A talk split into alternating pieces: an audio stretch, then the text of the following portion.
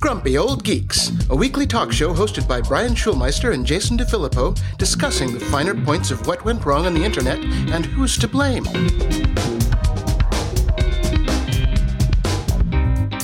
Welcome to Grumpy Old Geeks. I'm Jason DeFilippo here with my co-host. I'm Brian Schulmeister. How you doing, Jason? I'm doing okay. It's a little late here. uh, It's late. Uh, I have a glass of wine. Um, I, I didn't even know this was theoretically possible, but then again, we do live in a third world nation again. I had no power all day long because the power company just decided uh, we're going to fix some things, so we're going to shut you down. well, isn't that because you had that whole thing blow like not too long ago that blew out all your power outlets and stuff? Well, one would assume, but Uh, uh, I thought they hope. fixed it. Well, I thought they fixed it that time. I had already lost power for a day, two days then. So, Ah. anyways, yeah, yeah, good times. Woohoo, grid. Yeah, I have three Modelo Especials left from watching the the Cubs game yesterday out of my right. six pack. All right, congratulations, Jason. So- your, your sports, your sports ball team won. They did. They did. And here's something that's interesting. This is a, an interesting side effect of what happened after they won Mhm. and watching 21 hours of baseball over the past couple days. I started to get really annoyed at the condescending people who were making fun of sports ball on Twitter. I'm like, Right? That's how I felt about you. I'm sure. I'm sure. Sports, there's fun. Uh, Sean Bonner was killing me with that because he was just being blah blah blah blah blah. I'm like, dude, if you get into it, it's actually fun. It, He- it- yeah. it's, it's it's interesting to watch. You pick your team, you get into it. It it's social. It's better than sitting at home tweeting. I actually, his tweets were the ones that made me just close Facebook and or uh, Twitter and just say, fuck it, I'm going to bed. It was, Yeah. Uh, one thing I like about sports, unle- unless you're certain people like Norm Macdonald who live tweets golf games, um, mo- in general, people don't live tweet sporting events because it's not cool to do that. Uh, sports are fun. Fine, pick a team, Jason. Get into it next year. It's a good time. Yeah, and I found myself like by the time I was done, it was like you know a 21 hour uh just re-indoctrination of the game. I'm like, "Oh yeah, you know, the strategy and the shift and all this other stuff that I'd totally forgotten about and it's all this, you know, interesting strategy that goes into it." I was just like, "Oh, this is actually kind of fun. It is kind of more chess than you think." Uh, yeah, there's a lot involved, and I mean, don't get you know too carried away because that that final game is that's a game for the ages. Most of them are not that damn exciting. But Oh, God, a no, no, damn- no. I was a was- damn exciting game. I was talking about the rest of them, but yeah, that was the the single best baseball game probably ever played in my lifetime, so it's all downhill from here, so maybe I'll just go to soccer. Yeah. Hey, you know, you got the uh, European Cup this summer. You got World Cup starting up in two years. You got qualifiers happening already. USA is playing Mexico. Big game coming up this weekend. Good times, Jason. I'm going to get you into this. Yeah, now I just got to pay for cable.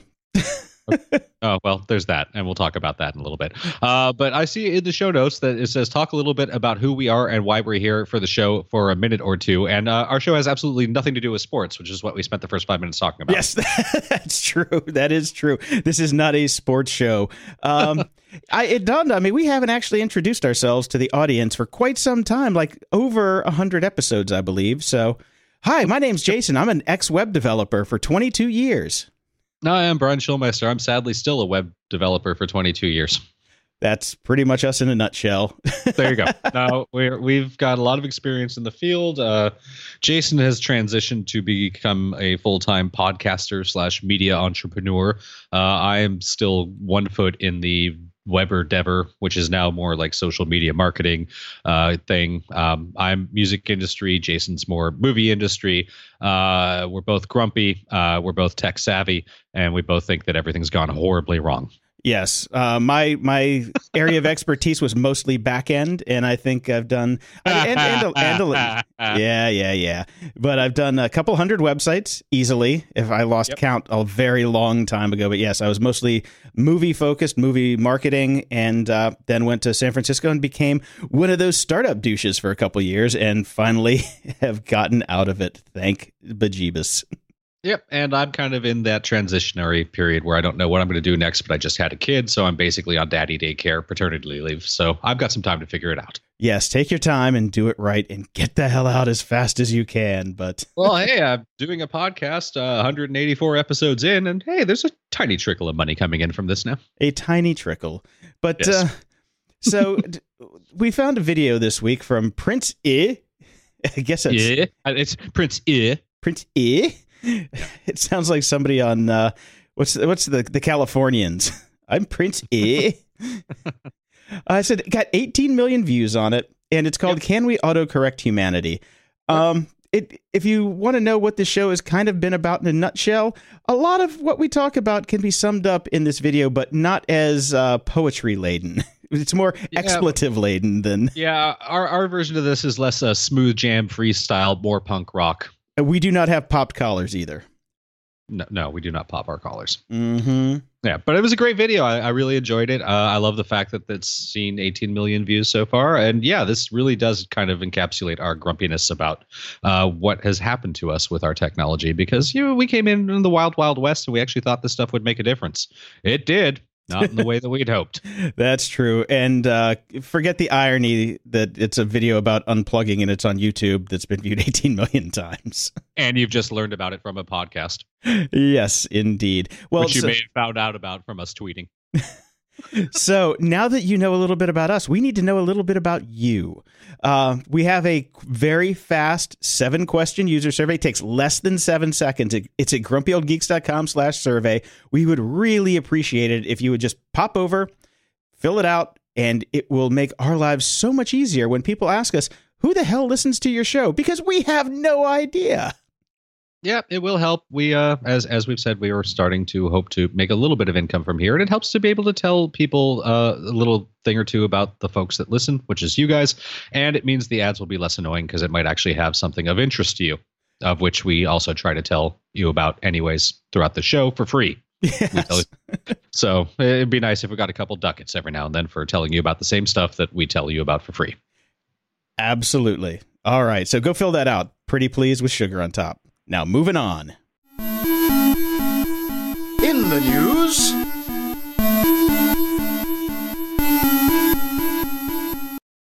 Right out of the gate, we have a, a story that we've kind of talked about. This comes back to the sports ball that we kind of talked about a little bit at the beginning of the show. And remember, kids, this isn't a sports ball show. Uh, No, eight- and sports ball is just the subject. It is not the actual, or actually, it, it, it's just a bit player in the story. Yes, AT&T and DirecTV colluded in an illegal plot that kept Dodgers games off the air, alleges a DOJ lawsuit. Oh, Now- doggy. Oh, doggy. The sports ball component of this being, I have complaints for three years now uh, that I cannot go out to a bar to watch a goddamn Dodgers game. They're my team. I like them.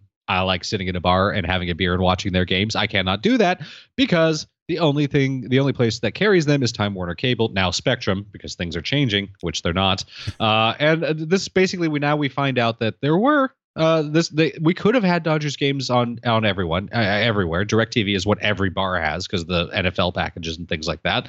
Uh, I could have been watching for three years, but Directv decided to collude with other people to try to get the price down, which it never did. So then they never bought it. If you think for a second that the invisible Adam Smith's invisible hand is doing what it promises to do, and there's a free marketplace out there, and you're not getting fucked by people. Fuck you. Read the story. there you have it in a nutshell. Yeah, what a load of shit. I mean, this really does piss me off. I mean, this is proof positive that this whole idea of of just the market will sort itself out and it, it gives us a, you know, better options, better pricing, better whatever. That's not how it works in the real world. The market screws you. That's what it does. Pretty much, yes. And speaking of getting screwed and cable, it, since I'm I'm quote unquote technically kind of a cord cutter, uh, Kind of. kind of, um, cable prices have risen at more than double the rate of inflation for 20 years.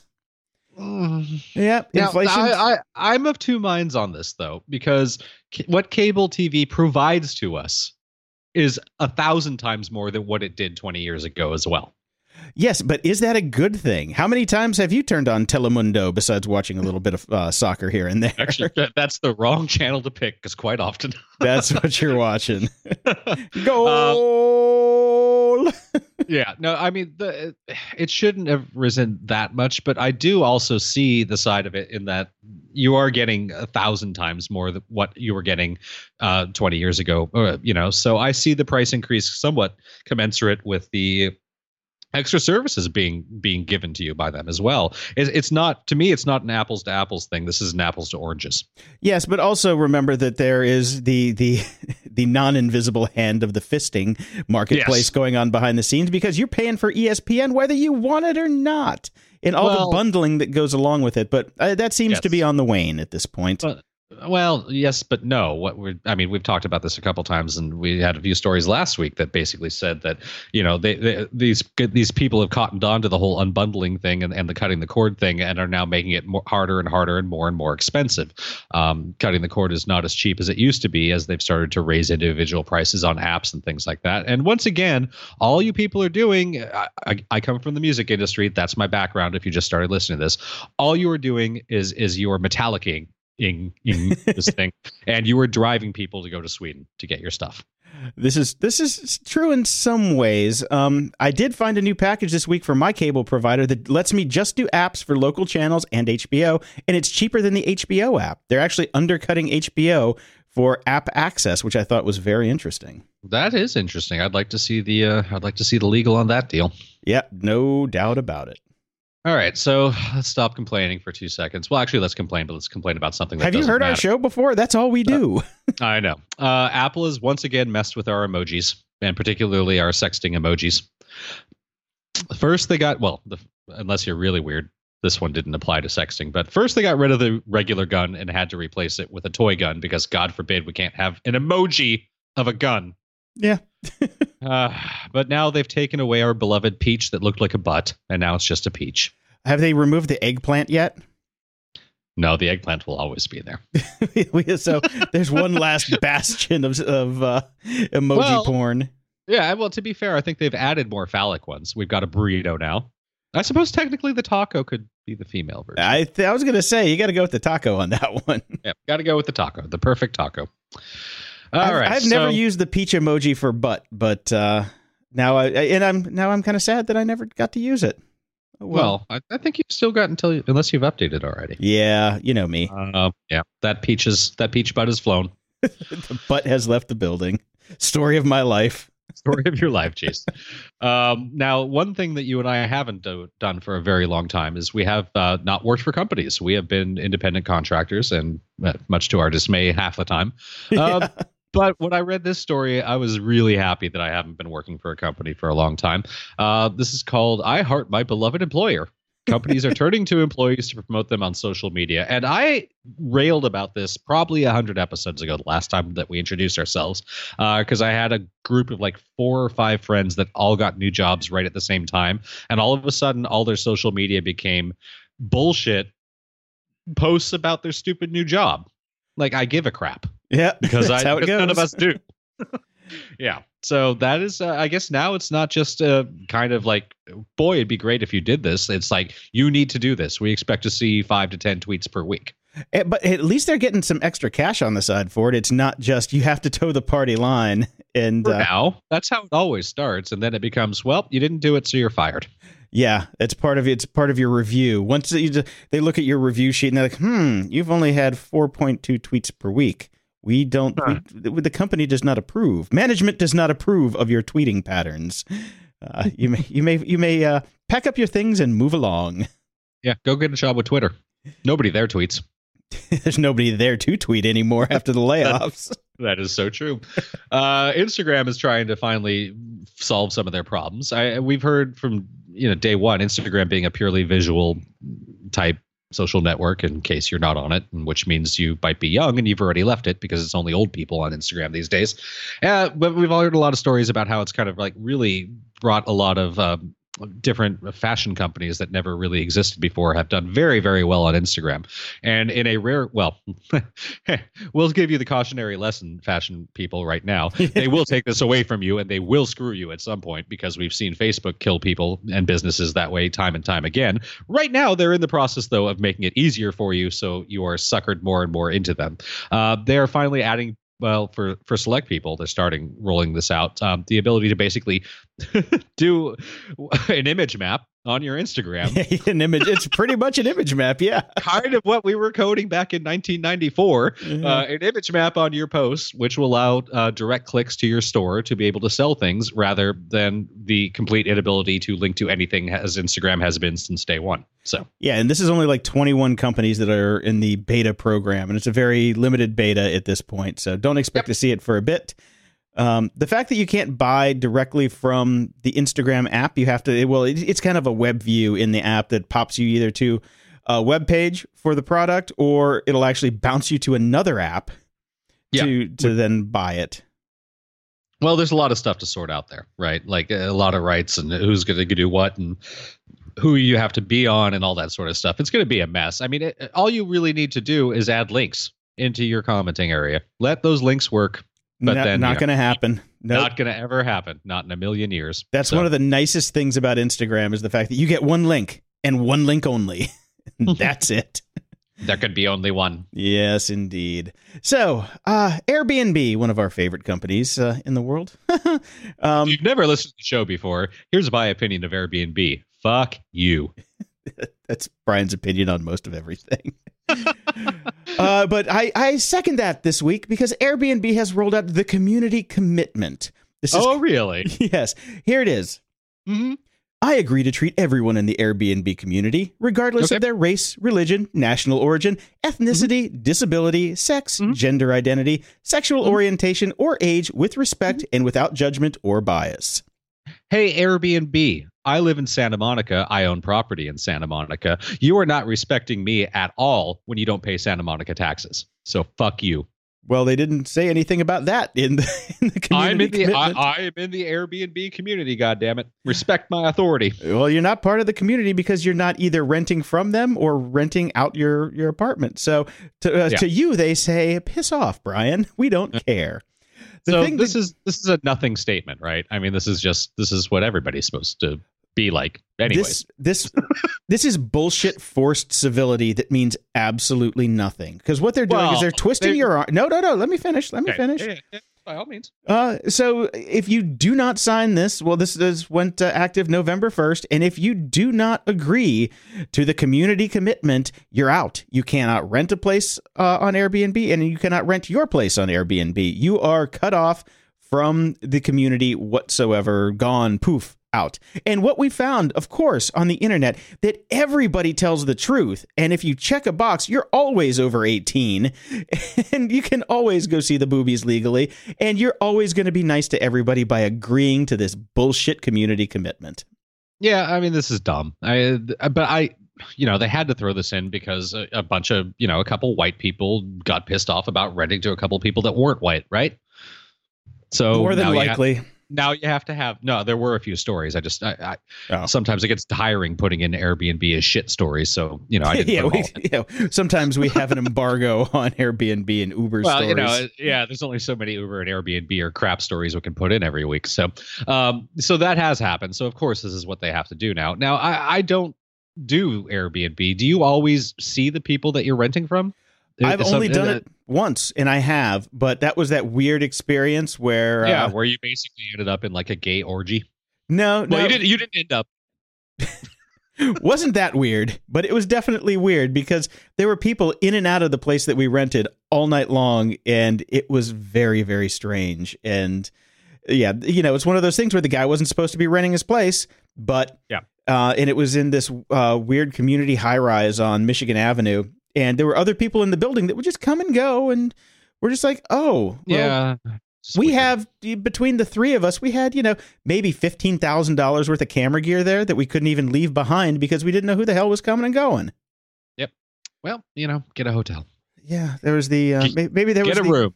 Don't steal my shit commitment from Airbnb. then we maybe we'd be we'd feel better about it, but that didn't exist back then. I can I can go in there and be trans whatever, but uh, that doesn't mean nobody's going to steal my Nikon. Yeah. All right. So now let's crap on Google. okay. Uh, we have followed Google Fiber on the show for quite a while. We were quite pleased about this. We were interested in it.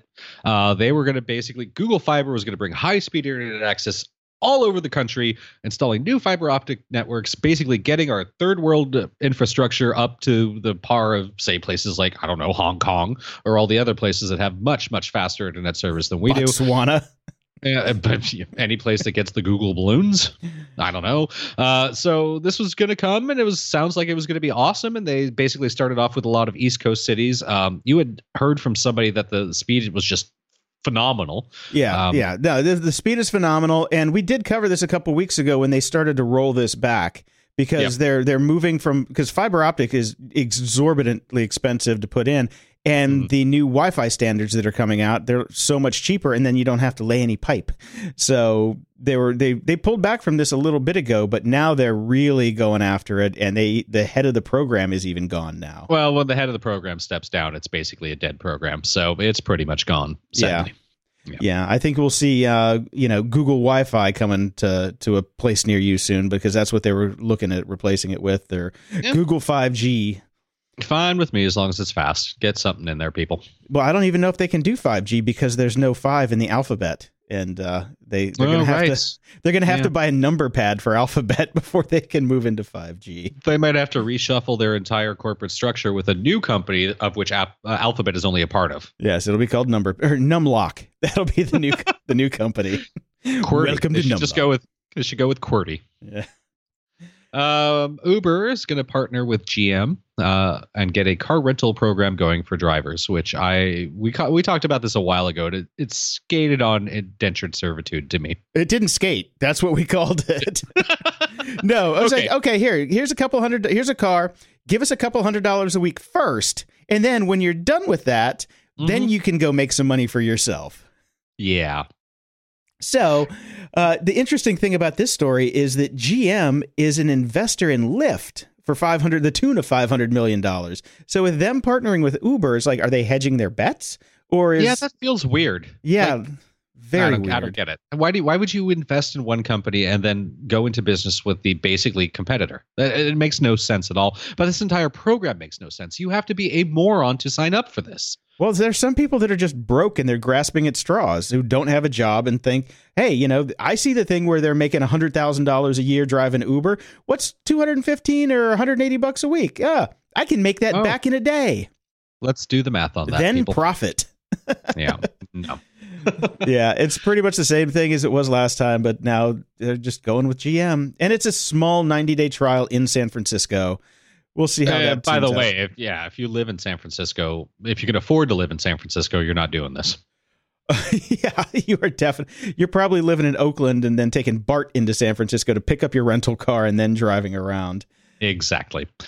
Uh, so Jason and I are both recent converts to the uh, Amazon Echo, uh, which, uh, if you get involved in certain levels, uh, heavily relies on if this then that programming. Um, and IFTTT has been around for a while, and Microsoft has finally launched their own alternative, uh, or basically it's been around for a bit, but now it's open to everyone, and it's called Microsoft Flow. You can only use it once a month for about a few four days. Jason will always go for those jokes. Of course, I Chill. will. yeah. Uh, I have not looked at it yet. Um, it- generally, I would always just kind of ignore anything that Microsoft has released and kind of just laugh it off and not pay attention. But Microsoft's been hitting it out of the park recently. Ah, so far so good. And uh, you know, I wonder if uh, Flo from Alice, you know, the Kiss My Grits lady, is their spokesperson. That would be a good one. If she's Oh. is she still even around? I don't know. We'll have to Google that later. Yeah. see, maybe she's Abe Vigoted out by now. I, I guess we. I guess we should Bing it. Bing. Uh, they're only supporting 58 apps right now, uh, next to IFTS. IFTS just uh, 366. Yeah. So, but they're more geared towards the enterprise, not Voyager, not DS9, the enterprise. So, yeah, but given our opinions on the IoT, the Internet of Things, I'd be more likely to use enterprise level anything in my house, anyways, because that might at least have the ability to, I don't know, change a password. Could be. But uh, if it doesn't support your hues or your whatever lights you got, um, Yeah, then it doesn't really Well, matter. it's all it's all VHS Betamax right now, so we'll see what happens. Yeah, that's true. I have Yeah. not got into uh, programming for my Echo yet because I don't have anything to uh, to IFT to. I, I Yeah, neither neither do I really. I, I have one programmable socket. That's about it. So don't talk about your wife that way. She is far from programmable. Okay. Uh, uh, yeah, you and I use Slack uh, for this show. I also use Slack for two other clients now since you turned me on to it. I, I enjoy it. It is for certain things better, the be- probably the best business method of communication. It certainly beats email, and I am trying to combine those. Everything's in one place. You can do a lot. Although I wait, have wait. to, Have you actually used IM in like five years? Yeah, I actually still use IM with like five people, which is shocking. which which flavor do you use? Uh, I'm still using Adium. But I mean, who are you connecting to? What's the service you're connecting to? Oh, they're still on. Uh, I think Microsoft and AOL. I thought AOL shut down. I can't believe that's no, still around. no, AOL still Yahoo shut down. They shut down theirs, and Google G Talk shut their well, G whatever Google's used to be now goes through Google Talk, which is going through Hangouts. So it's a cluster F to try to connect to anyone. Oh yeah, yeah, yeah. You know what's still around that's surprising? ICQ is still around. I know, but nobody uses it. Yeah, We should yeah. bring it back. No, I'd rather use use IRC. Okay. Well, you know, Automattic uses IRC, so Ah, there you go. Mhm. Interesting. Uh, well, Slack uh, is around. You and I have been using it, and again, uh, on the level of we've we've had more Microsoft news this year alone than uh, for years, right? Like Microsoft is really making a concerted effort to get involved in new things. Like we said, they're clarify that computer. we've had good Microsoft news. okay. Good Microsoft news. Yeah, they're we have. usually in our security segment where we crap on them every time. Uh, they're, they're apparently getting much better. So they are rolling out their own version of of basically a Slack type thing, as Facebook has as well. I think Facebook is called Workplace. Um, I haven't looked at that one yet, and I haven't seen the Microsoft one yet either. I don't know what the the Microsoft one hasn't even rolled out yet, but uh, Slack apparently decided instead of to ignore completely the fact that Facebook is trying to take over the space and did this really bizarre, poorly thought out PR move to take out an entire page in the New York Times with a smarmy, kind of jerk, asshole post about to Microsoft, an open letter basically to Microsoft. Okay. Did you read it? No, I did not read it. Can you sum it up? uh, let's just uh, let's just I'll just sum it up with one quote at the end. Uh, for its big conclusion, Slack declares that the secret ingredient that they made that Microsoft will never understand in great enterprise software is love. okay. It, it's a fucking stupid ass letter. Okay. Like, I, just just read. it. It's where it's it's it, you.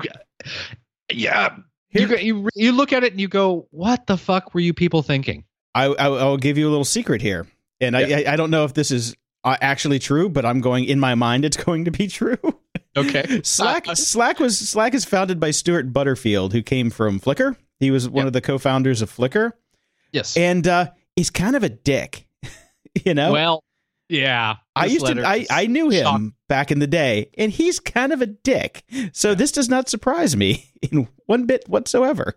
Oh, it's going to be called Microsoft Teams. So there you go. But uh, yeah, this is uh, this is hilarious. I mean, this is just really really funny. So I I, I enjoyed the letter. Uh, you should we have the article to the Verge that talks about it linked in our show notes, which also goes on to briefly discuss the eye roll let, open letter that Rdio wrote to Apple, uh, which was also fantastic. Except uh, who How you doing now, who, who, Rdio? la- who laughed last on that one? How you doing, Rdio? How's that going for you? Uh, next next year, look for Microsoft Slack. Pretty much, yeah. Anyways, uh, there is uh, right after the iPhone 7 has come out. Un- unsurprisingly, there's a lot of rumors already about the iPhone 8, but apparently this time around it's a game changer.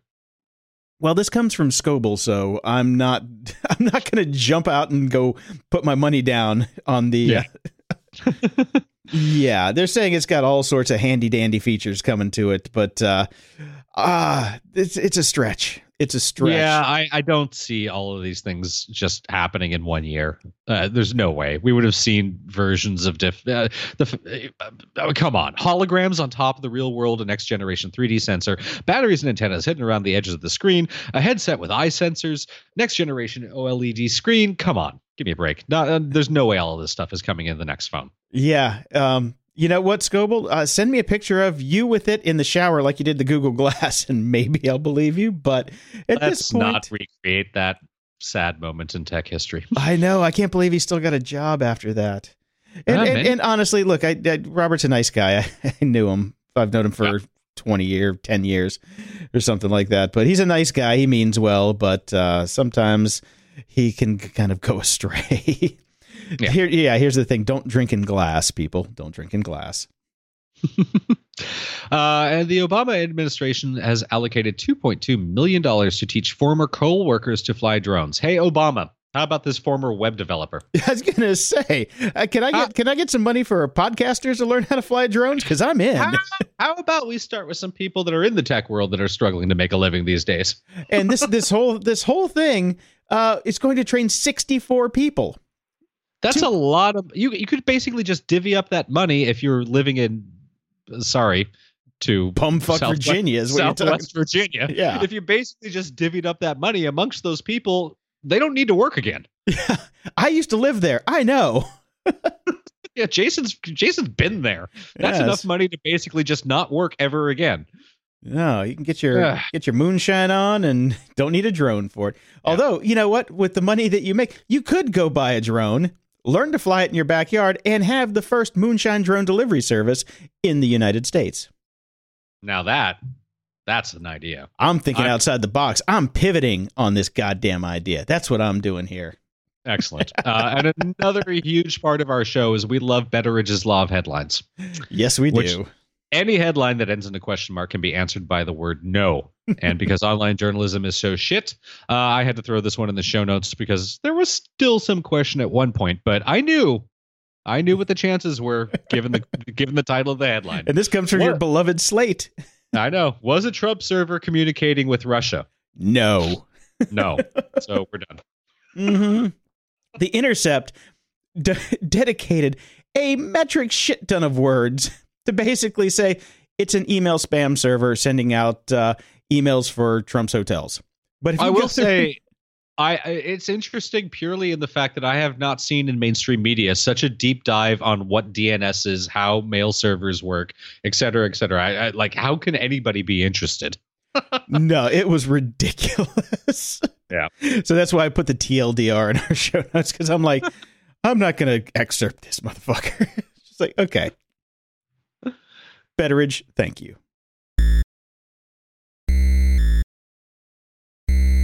Security? Ha! All right. So Brian had to go change some nappies. So we're going to sneak this Mm. one in. I'm here with Dave Bittner from the Cyberwire podcast. How's it going, Dave? Uh, it's going pretty good. I have to admit, I'm fighting a bit of a cold this week, so uh, I have sort of a, a husky voice this week. But Oh uh, we will soldier on and and get through it. Hopefully, in the middle of this, I will not try to hawk up a lung or something like that. But, or, or uh, jump into some Barry White. That would uh, we know we know Yeah. your penchant for singing on the show. that's true. Yeah. that's true. We had fun on Halloween this year. If you haven't checked out our Halloween show. It's worth it just for the amount of humiliation that I'm willing to bear uh, for the sake of the show. Welcome uh, to anyway. podcasting.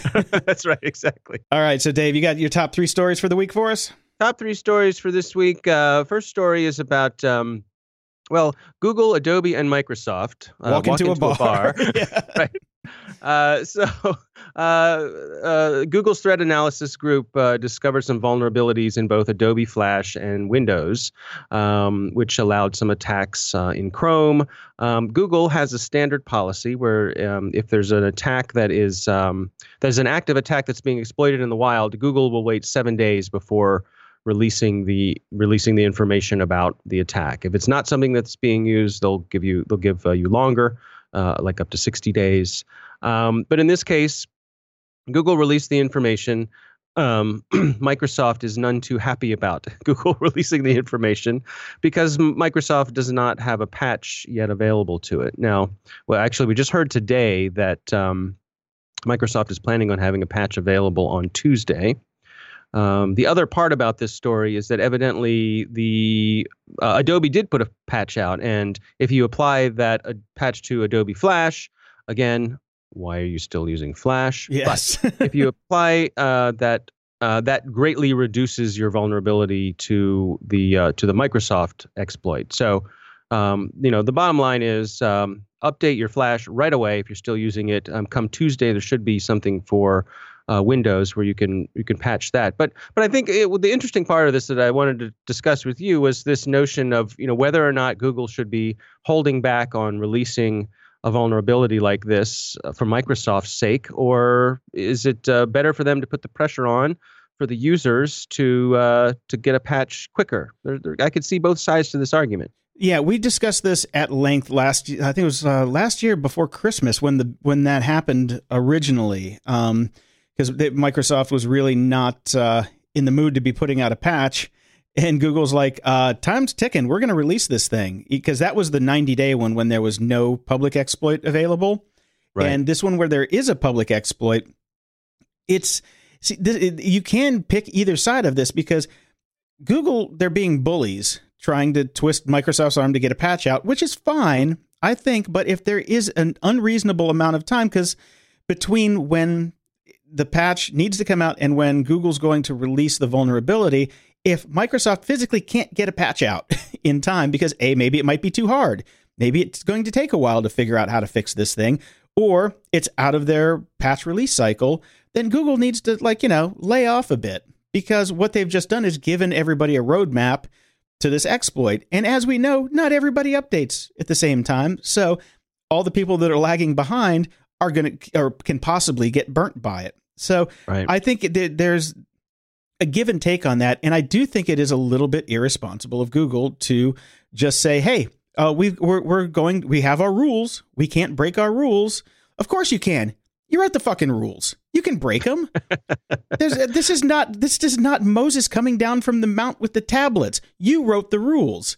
So change the rules if it's going to keep people safer. That's I mean that's my side of it. Yeah, it seems to me like there could at least be some kind of an appeal process where, you know, Google goes to Microsoft, they say, look, the clock is ticking, you got seven days.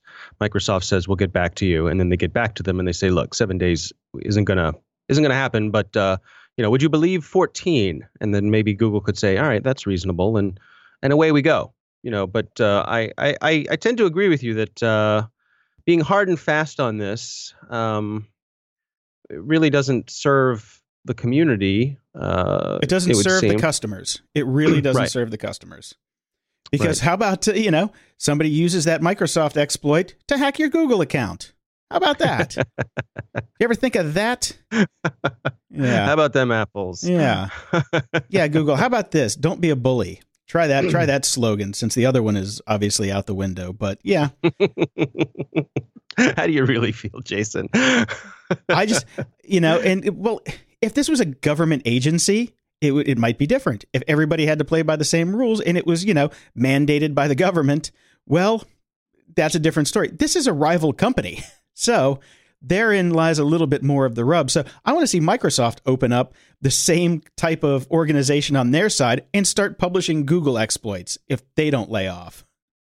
so get into a little arms race between the two. Yep, mutually assured hacking, I guess. Everybody loses. yeah, especially especially the people who like to use Windows. Uh, God help you.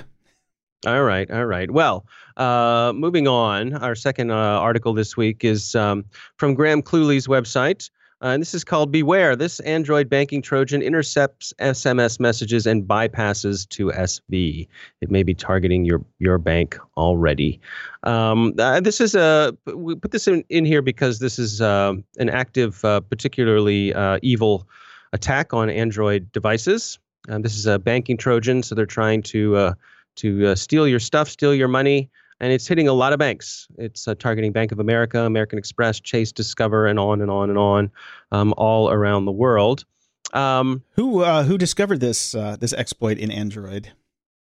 uh, da- da- da- that's a good Oh, question. it's an un, it's basically an unpronounceable name. uh, Nicholas Christados of Avast. yes. Well, he's explaining. yes. Okay. Um, I'm just I'm just you know a little bit of me is tickled here because this might just be exploit karma for Google. well, uh, w- yeah. So here's how you get it. Uh, so let, let's follow along here because this is uh, this is the usual thing. Ooh, hack by numbers. upon upon downloading the malware, which usually disguises itself as adult video players found on third-party websites. ding ding ding ding ding ding ding ding ding. Well, there's your problem. right, exactly. So, problem number one, behavioral. You have you have asked for this, um, but uh, it's it's clever. It asks for administrative privileges um, while it's hiding its own icon from the home screen. So, in the example they gave on Cluley on um, on Cluley's site, um, it looks like it's asking for administrative access for the Google Play service, which you know a reasonable person might say, oh well, yes, I, I want that uh, because at the moment I'm what I'm really trying to do, and I'm really in a hurry because I really want to watch this porn, Yep. right? so, so I'm gonna, of course, I'm gonna grant permission, um, and with that, um, you know, they've got you. Um, but what's interesting too is that this thing can, uh, once it's got your Android device uh, in its grips, um, it could intercept uh, SMS messages and um, you know uh, bypass uh, you know two factor to get in and uh, get your stuff. Well, do you at least get to see some porn? You know, I don't think you do. I think the insult to injury is that no, there's there's no porn. Oh man, these hackers nowadays.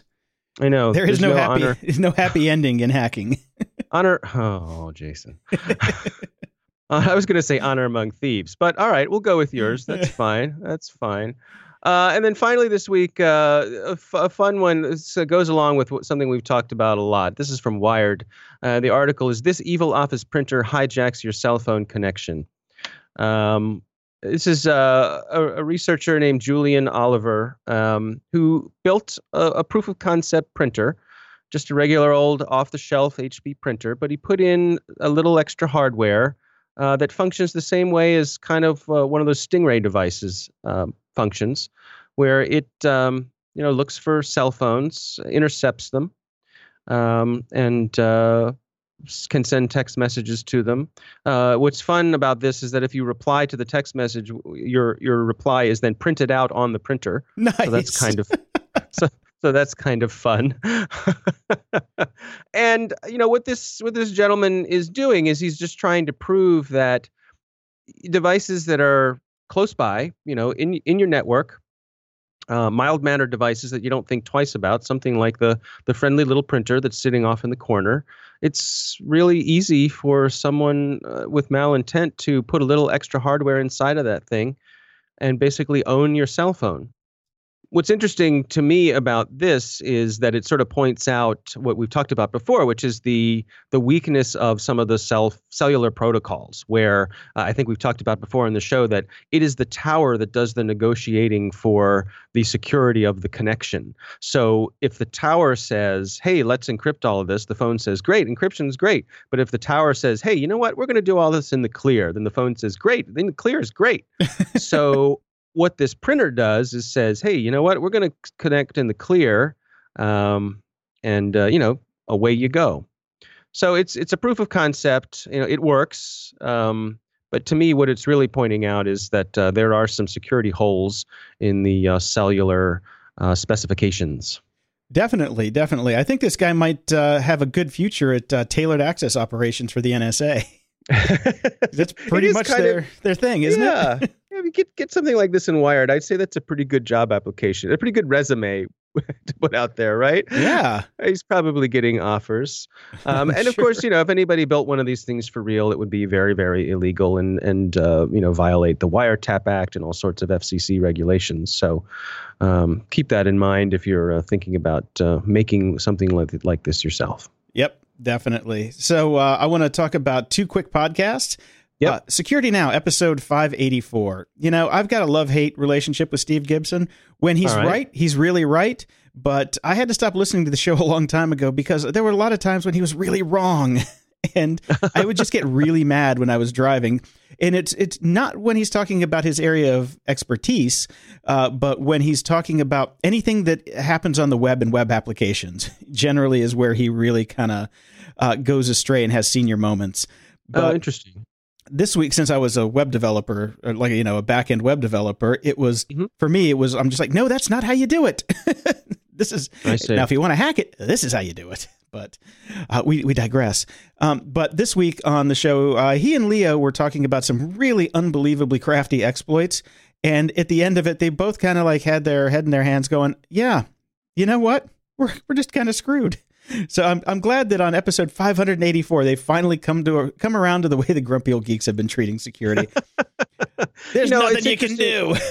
Yeah, you know, but that that's an interesting point. I mean, I've I've been talking to there's an interesting pushback on that in the security industry right now. There are a couple of companies who are trying to be sort of contrarian about it. They they describe it as being learned help helplessness, learned helplessness, you know, where we all sort of throw our hands up and we say, "Oh, it's not a matter of if, it's a matter of when." And, you know, if you haven't been hacked, or if you don't think you haven't been hacked, it's just that you don't know you've been hacked and and all those sorts of things. And while there is a lot of truth to that, um, there are companies now who are saying, you know, no, um, it doesn't have to be that way, and you know, maybe if we can take a different approach to it, um, you know, we'll we'll we can actually fight this stuff.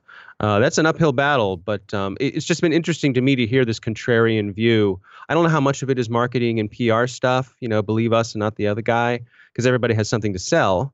Um, but there's definitely be a trend, been a trend in that notion in the past mm, few months, I'd say. Yeah, well, when the complexity of some of these hacks comes to light, and it's just like, oh, we've actually found holes in the architecture of how chips work that you can't patch because it's integral to how they work. Right. Then, then you really kind of are uh, up the creek without without a paddle. No, I think it's a matter of scale. You know, it's like my, my wife and I, uh, we were talking about, you know, sort of locking down our computers, you know, when our son became a teenager. And I was like, look, you know, honey, here's the thing. You know, we may be smarter than him, but we are not smarter than him and all of his friends. right? You know, he will crowdsource a solution. If he wants to get something on the internet, he will crowdsource a solution. And I think it's similar with the bad guys versus the good guys. The good guys are so outnumbered. Oh yeah. Um, it, you know, the stakes a, the stakes thing. are better for the bad guys because there's so much money involved. That's right. Yep. That's right. The, the good guys have to be right every single time. The bad guys only have to be right once. Indeed. Um, and uh, the other podcast I started listening to is Risky.biz. This is a uh, it's another cybersecurity podcast, but these guys go mm-hmm. deep into the weeds. Uh, if you want to learn how some of these hacks are done, uh, down to you know the nitty gritty level, check them out. It's uh, they've been around since 2007. Got a ton of episodes. They're in the 400, so there's a lot to go back and listen to if you want. So. Yeah, both both good shows. Definitely worth checking out. Yep. All right, Brian is coming back with uh, with fresh nappies, so uh, we're gonna we're gonna call it a day here. Smelling like a fresh baby wipe. Yep. Go take some Nyquil, man, and we'll talk to you next week. All right. Good talking to you. At the library. It's that time of year again, Brian. Oh, is it? Yes, it is. We're coming up on the holidays, so every year about this time, I like to go back and re-listen to Lamb by Christopher Moore. Uh, I this is one of my not one of. Well, it's always hard to pick. Okay, top five books of all time. This is definitely up there. Absolutely, we agree on this. We cover it every fifty or so episodes, coming yes. around on the year mark. Uh, yes, it is absolutely one of the best books ever written. Even uh, our friend Dave Bittner approves of it as one of the best books ever written. And uh, I like the. I've read the the paper version first on your recommendation, and mm-hmm. then after that, I went and got the audio version because it's read by Fisher Stevens, who does an incredible job of reading this book. It is so much fun, and going back and listening to it again this week because I was sick. And if I did nod off in a NyQuil haze of oblivion and I missed a little bit, it didn't really matter because I've read it. Uh, I think I've read this book at least uh, twelve or thirteen times. Uh, it's a, yeah, it's a fantastic book. Um, if you're if you're very religious, you're gonna hate it. Uh, otherwise, everybody else, I think, will hi- really highly enjoy this book. So, I don't know. I've um, had religious friends read it and they thought it was hilarious. Uh, if you, uh, I said highly religious, like okay. you don't have a sense of humor about They're it. They're not listening um, to this show then. let's just say you know the subtitle is the gospel according to biff child christ's childhood pal yes um, yes and the sermon on the mount well there's some mounting that's all we're gonna say it's good uh, stuff it's a good book and uh, yeah every year around this time they roll out a different special edition this one's very nice looking um, this is the old this it, is actually an old one this is the oh, old oh, yeah. special edition yep. but uh, it's the one that i recommend it's the imitation leather one it's the one i always give for a gift um, so yep. a lot of my friends have this book from my uh, my Christmas giving. So if you're looking for a good Christmas gift for somebody with a really good sense of humor, uh, there yep. you go. Yep, fantastic book. Can't uh, recommend it enough. Um, I oh, also before we, wait, before we move on though, when yes? is, when do you think we're going to get a sequel?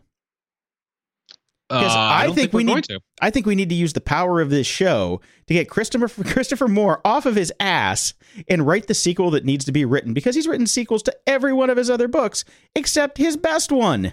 It's a little hard to write a sequel because there's a definite end to the story. Ah, no, there's not. Well, no. Remember the end, but we're not going to spoil the ending for you. But there is a giant opening for a sequel. But I, I, I, actually I do not want a sequel to this. I think this exists in a perfect little bubble of okay. exactly what it is. So I, I you may spearhead that charge. I will not retweet. Oh, you bastard! For all that matters. Yeah. um, so I also I got a, a gift. Uh, it's my and my wife's fifth anniversary uh, today, actually.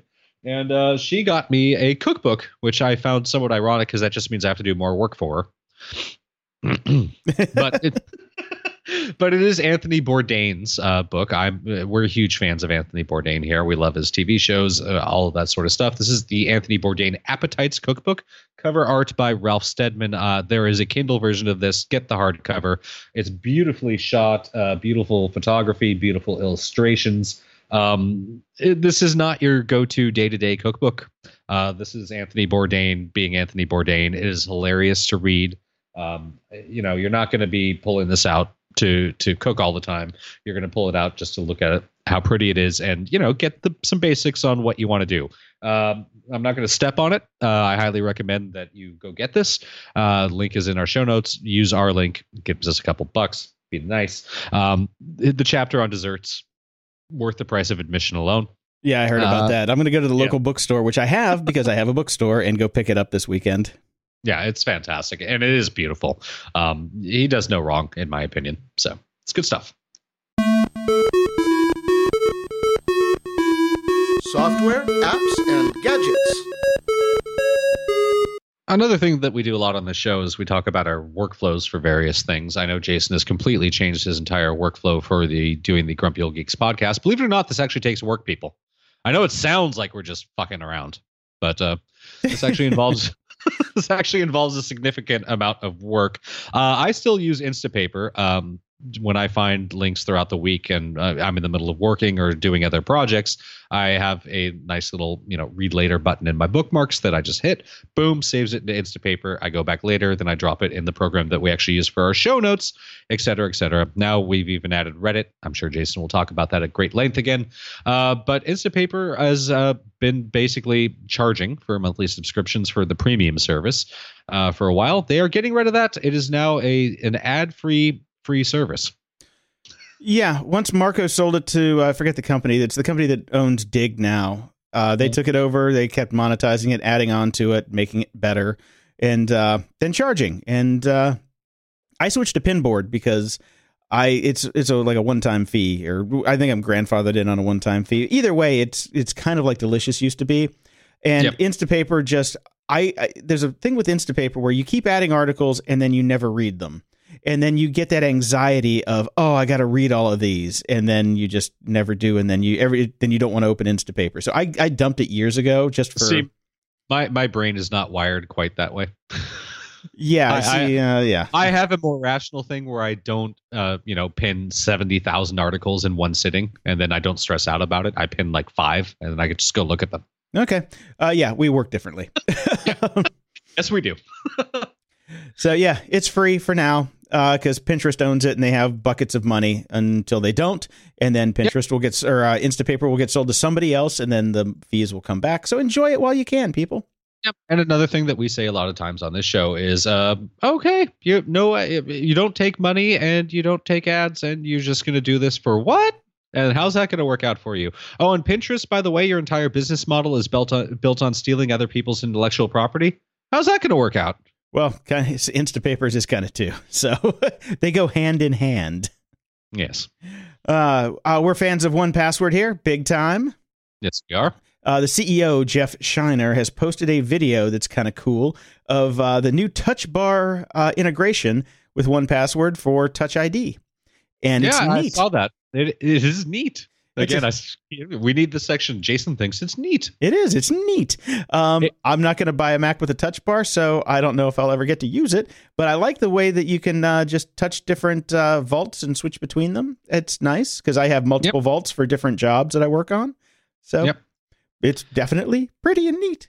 It is pretty and neat, and I will again. 1Password uh, is the Grumpy Old Geeks de facto uh, program that we use. We both use it. We both love it. Uh, one of the reasons that we stick with it is they are the ones that of, of all because there are a lot of competing programs that do the same sort of thing. These guys are always kind of out there with, with the new tech right there right away. I'm noticing more and more 1Password integrations with mobile apps, which is fantastic. I mean, it's just getting easier and easier all around the world. So Yeah. good on you. Yeah. Love you. 1Password. Uh, next up, I have a physical game. It's, have you heard of Werewolf? The I was game. about to say we call that sex, Jason. No, no, no, no. Um, I, I, I still am a nerd, but uh, so forget that. Um, Werewolf is one of those fun games that you can play with other nerds that sometimes might lead to sex if you're really good at it. I suck at it, so never got never uh, got laid Sex by playing the game? werewolf. Uh, the game. Oh, okay. So, uh, this guy Corey Fields had a great Kickstarter ages ago. I think we covered it on the show a long time ago. We did, we did. They're they are absolutely beautiful. This is totally not my thing. If it were, I would have ordered it in two seconds. They're they're gorgeously illustrated. Yeah, I have a I have a deck here, so I I I bought like five of these last time and gave them out as gifts, and everybody loves them. Everybody that plays Werewolf thinks they're the best deck that you can get. And he's got a second edition out now with new backs on them. They're they're beautiful, and uh, I highly recommend it for stocking stuffers for friends because I'm actually going to go buy a couple more packs and send them out this year because they Yeah. are absolutely gorgeous. That yeah, well designed, unbelievable, really nice work. So I've got an updated review for Pzizz. hmm My That's favorite- what my son does every five hours. right in your face. Hi, Dad. Yeah, well- It's amazing how they know how to do that. There's something about being free. uh, nothing like it. Um, so I talked about it on the show before and kind of gave it a negative review for I saw that they wrote you. yes, they did. Um, and I was a little bit confused about what the quote unquote dreamscapes were. I thought they were different graphics that they played while you were pzizzing. It's not. It's the actual music behind it. It's the music beds. So they they use the subscription money to uh, do new music beds every month and other things like paying salaries and things like that. Oh, so it's like when I go pzizz at Finn McCool's, there's Irish music playing in the background. Yes. Uh, Okay. So I am. I'm. I'm on the fence about this still. I. I've gotten to the point now where I put it into my calendar to take a, a nap every day. Take a pzizz. I take a pzizz every day, uh, at least a 15 to 30 minute pzizz, and I, I love it. I've always loved it. I've raved about it for My- years. God, Um, man, aren't you dehydrated? Uh, I know. Tell me about it. I need some salt and some Gatorade. I need electrolytes. uh, I still abhor the subscription model for this. I do not like it. I would like one-time fees with upgrade fees when they update the the product. But yes, please, software developers, come on. That it's just stupid. yeah, the free version of this still has a, it, enough in it that it's great. But it's a the free version is what I used to pay for. So Mhm. you're welcome, people, that uh, I paid for your free version. Um, I, I still don't like the business model, but I do like all the new dreamscapes, as it were, because it, it kind of changes up your nap. You get a new song all the time. And it used to auto generate the songs. I don't know what the, the story is now, but they're really nice. And it's it's a nice change. So if you're into it, definitely go get the free version if you like to nap, because I still I, I love the app. I just hate the business model.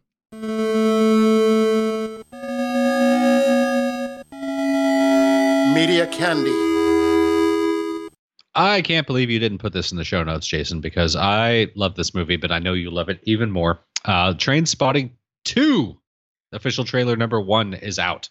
I didn't know it was out. I've been sick this week, so I'm kind of behind on my my trolling of the internet, but I am really glad you put it in because I got shivers watching this. I was not at all excited about there being a sequel to this when it was announced. Uh, the teaser trailers did nothing for me. This trailer is fucking awesome. It's unfucking believable. I actually stopped watching it about halfway through because Mhm. it was giving away too much of the movie. I'm just like, no, I- I'm not watching anymore. Oh come on! It's uh, the movie's not really about the plot. The plot I doesn't know. matter. And I've read the book that it's loosely based on, anyways, because he the guy wrote a sequel to it. Wasn't Um, it a comic book though? No, Oh, that's Fight Club no. 2. I'm sorry. Fight Club 2 Yes, is the yes, comic yes. book sequel. this is uh, Welsh, and I can't remember what the to glue. No, I can't remember what the title was. I read it a long time ago. It's a, again, if you want to try to read these books, be prepared to decipher Scottish brogue Oh, yes. in written form, which is a nightmare. But Uh, uh, drink a lot and you yeah, might be able to do it. have some whiskey first, and it might read a lot better. But This looks so yeah. good. I this can't wait. looks ab- it looks fantastic. It opens up uh, with Underworld, you know, in the background playing again from the original, which is absolutely fantastic. Um, it, I mean, updated the story to the current age. I mean, they're name checking social media as the new drug. It's fantastic. Yep, but there's still drugs involved. There's even boobs in the trailer. Nice. Uh, well, it's a red band trailer. Yes. oh, okay. I didn't see that when I when I started playing it. yeah. Glad my go. kids So- weren't in the room. Oh wait, I don't have any. Fuck it. And man, my kid right now, when he sees boob, just thinks lunch. Yeah. Mm, snack time. Pretty much. So yeah, and uh, just another note because we actually didn't have much else in media this week. Uh, I just wanted to make note of the fact that something, you know, as this is a brief blip on the horizon because I'm sure it'll crash and burn. Vimeo is planning to launch their own subscription streaming service. Oh, what could go wrong with that? They're going up against the already established Netflix, and Amazon, and Hulu with the launch of its own subscription streaming service. But as they are pointing out, they are not trying to get the billions. They are only trying to get the hundreds of thousands. Uh, they are going for the smaller audiences, more interested in cult following type things. The cerebral stuff, not the stupid shit that you people like. you know what that means? It means they don't have money to pay for content, so it's going to be a like a B movie dumpster fire. That is exactly what that means. It means they have no money, they can't compete, and we're going to take the cheap shit that we can buy. We're taking the low hanging fruit. Speaking of which, Vimeo, we're available. no doubt. Give us a camera. We're in. Moron of the week. We made a solemn proclamation to not discuss a certain story anymore on the show, which just means that, of course, we're talking about it again next week. Uh, but on the plus side, we moved it down to moron of the week. It's not in the news anymore.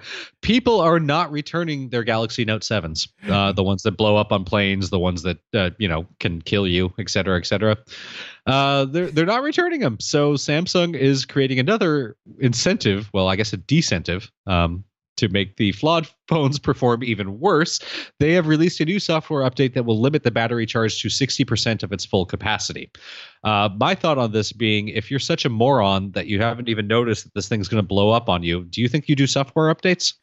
This is true. Uh, the only thing that could make this story better is if Kanye still had one. Oh, God, I wish that one would blow up. Oh, the show would implode on itself at that point. Yes, that's true. Kanye is the uh, patron saint of this this segment. Yes, he is. we should always actually more out of the week brought to you by Kanye West. Indeed. Um, you know what? Putin's yeah. not such a bad guy. I'm, really? I'm I'm pretty okay with Putin right now because he has now made Steven Seagal a citizen of Russia. Awesome. You can have him. Can you take Trump too?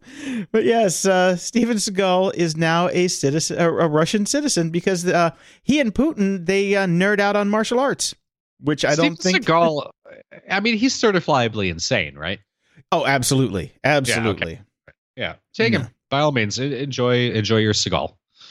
Uh, we've we, yeah we we here in the U.S. hit peak Seagal in the late '80s or early '90s when his fourth uh, movie with three words in it came out. Uh, By the way, Peak Seagal is now our show title. Okay. I like that a lot. oh, boy. Okay. Uh, well, uh, to not get terribly political, but to try to somewhat connect these stories. Um, yeah, Putin and Trump sitting in a tree, all that sort of thing. Uh, normally, I, I, am beyond. I, there's no doubt about who I'm voting for. I, I'm with her, et cetera, et cetera, except for the fact I have to seriously consider voting for Trump now because uh, after Clinton was here on a short trip over, um, they went and got In-N-Out Burger. Okay. Like you would, because In-N-Out is clearly a superior burger. It yes. is better than any burger.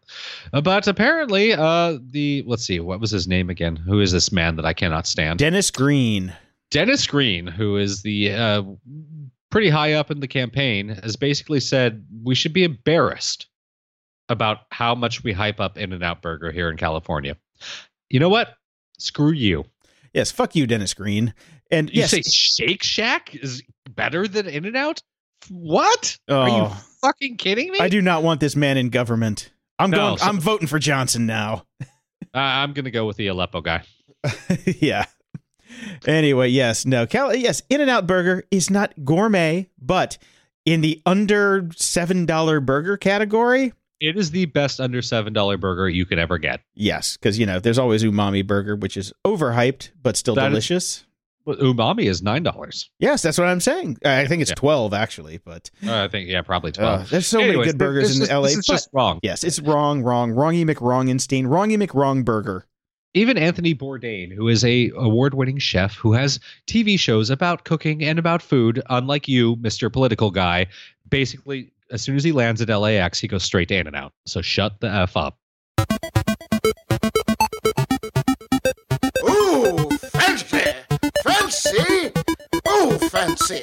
Ever since the West Wing episode, in which they, uh, I think it was called the big block of cheese or something like that. It was the episode where anybody would come in and present their crazy ass thoughts to to presidential staffers because way back in the day there was a giant block of cheese and everybody in the area could come in and have some cheese and talk about things back in the day. Anyways, they did that episode on the West Wing. One of the concepts was all of our maps are wrong and we need a new way to present maps of the world because everything is wrong. And basically, everybody that watched this West Wing episode, their minds were absolutely blown because maps are totally wrong. Yes, great episode. I remember it. All right. Well, a more accurate world map has won the prestigious Japanese Design Award. So this is uh, amazing. This map I love. They would have died to have this one on the West Wing.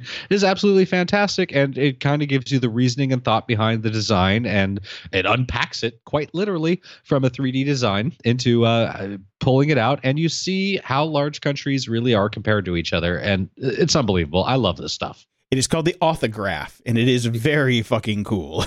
right? It's Mhm. awesome. And this is a visual one, so it won't take very long. I put a link in the show notes for Brian because Mhm. he's a library nerd. This is a I link am. to magnificent libraries around the world. There's 26 of them, and they are jaw droppingly gorgeous. I would love to go hang out for a couple hundred years in all of these. They really are absolutely beautiful. My one complaint about the link that you gave me is ah, not enough information. Like there should just give me a paragraph or two about how this was built, what year it was from, et cetera, et cetera. Now I got to go through and Google every single one. But I love library porn. God, this stuff is gorgeous. Are you kidding me? Loving. This is one of the things that just crossed my my my feed this week, and Your I had- Instagram my uh, this or, I had to, Instapaper. this uh, this got instapapered immediately because I was like, how could this not be? Uh, just title alone: MIT scientists have developed bomb sniffing spinach. Ah. I, I I saw this and I had to go check it out, and I was using an approach known as plant nanobionics. right there, I'm in. Yeah, I, well, I was just immediately I was thinking of Mad uh, magazine Spy versus Spy. Ah, I'm coming with my bomb. Who would pass? I'm just gonna pass this big plant. Uh, Well, then then Shit. Popeye jumps out with his can of spinach, and it, it gets sucked to the bomb, and If only I had some sort of olive oil. oh, wrong, wrong, wrong. Okay, continue. Uh, I mean, uh, this is just a the, uh, yeah, this is unbelievable. So they have plant nanobionics, embedded carbon nanotubes in spinach that identify the odors of specific chemicals f- commonly found in incendiary devices. So the plant can sense explosives and wirelessly send that information to a handheld device because apparently they also put Wi-Fi in there. What's the battery life of your spinach? This is the Internet of Things. We now have wired up spinach apparently. Oh, Uh, so as I'm reading this, I'm just thinking, why fucking spinach? What? Couldn't you put this in a book? or or at least a turnip. People want to eat spinach. Nobody's going to eat a turnip. So, You gotta, you gotta go rutabaga. uh, beets. Fuck beets. Never touch another man's rhubarb.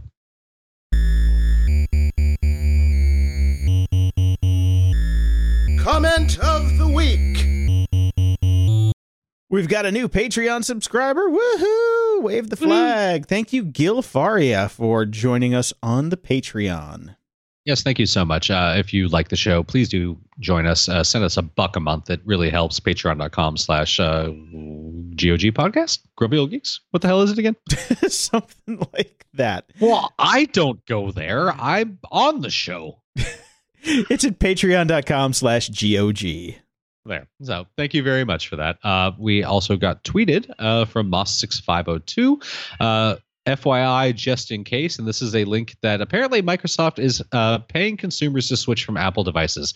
This is when I went apeshit about finally switching over completely to Apple's infrastructure, only to have Microsoft release the bomb ass laptop, or not laptop, desktop. That was delicious. It's beautiful. Yep.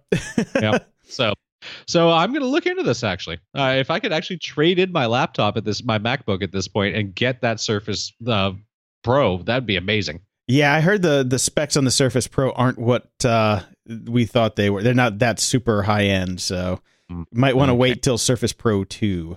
We Uh, shall see what happens. Okay, well, I hear the little guy yelling in the background, so let's cut to it. Tiger Yeah. Shark 999 writes on this comes from iTunes, by the way, a five star, which we love and recommend. Thank you. I must be old because I like this show. Loving the IoT security updates. Fun way to get recaps of the tech week. Thank you, Tiger Shark 999.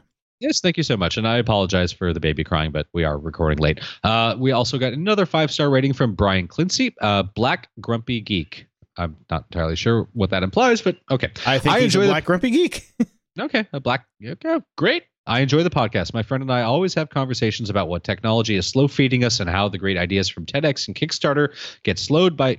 Wait, great ideas from Kickstarter? well, there, there are some good ideas every now and again. Mm-hmm. They just can't ship them on time. Okay.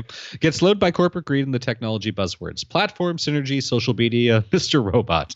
You guys inspire me to get my podcast back on track because you guys let me know it's a market for not being programmed. There you go. All Awesome. right. Thank you, man. Thank you, and drop us an email when it's back up, and we'll check it out. And thanks for the review.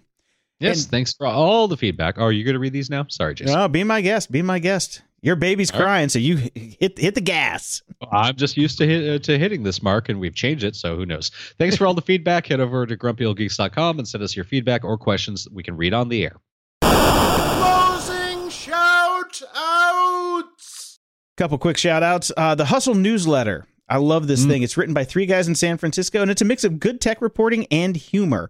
Big hat tip to Jordan at the Art of Charm for this one. I read it every day, and it's actually uh, chuckle-tastic. All right, I will sign up for that.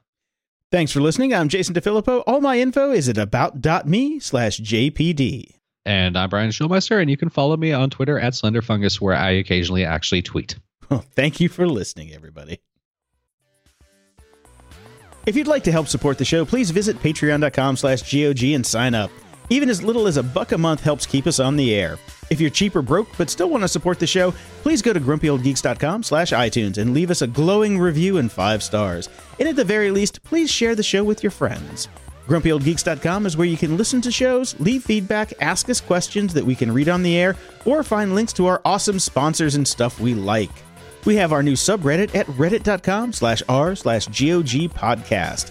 I was a little sick this week, uh, so next week look for a little bit more activity. We're also on Twitter at GOG Podcast and on Instagram at Grumpy Old Geeks. Please take our super fast user survey at grumpyoldgeeks.com slash survey. It'll take you less than 30 seconds and it helps us know who the hell all of you are. Intro music for the show is provided by the band Among Us. You can find them on iTunes, Spotify, and Apple Music, or get 10 exclusive tracks when you sponsor us on Patreon. Outro music for the show is provided by Andy Stochansky. You can follow Andy at twitter.com slash House of Andy, and he's also on SoundCloud at grumpyoldgeeks.com slash Andy, where you can listen to this song in its entirety. Show notes for all the links discussed in this episode can be found at grumpyoldgeeks.com slash 184.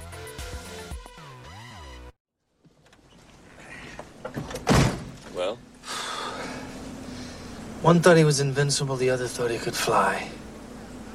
so? They were both wrong.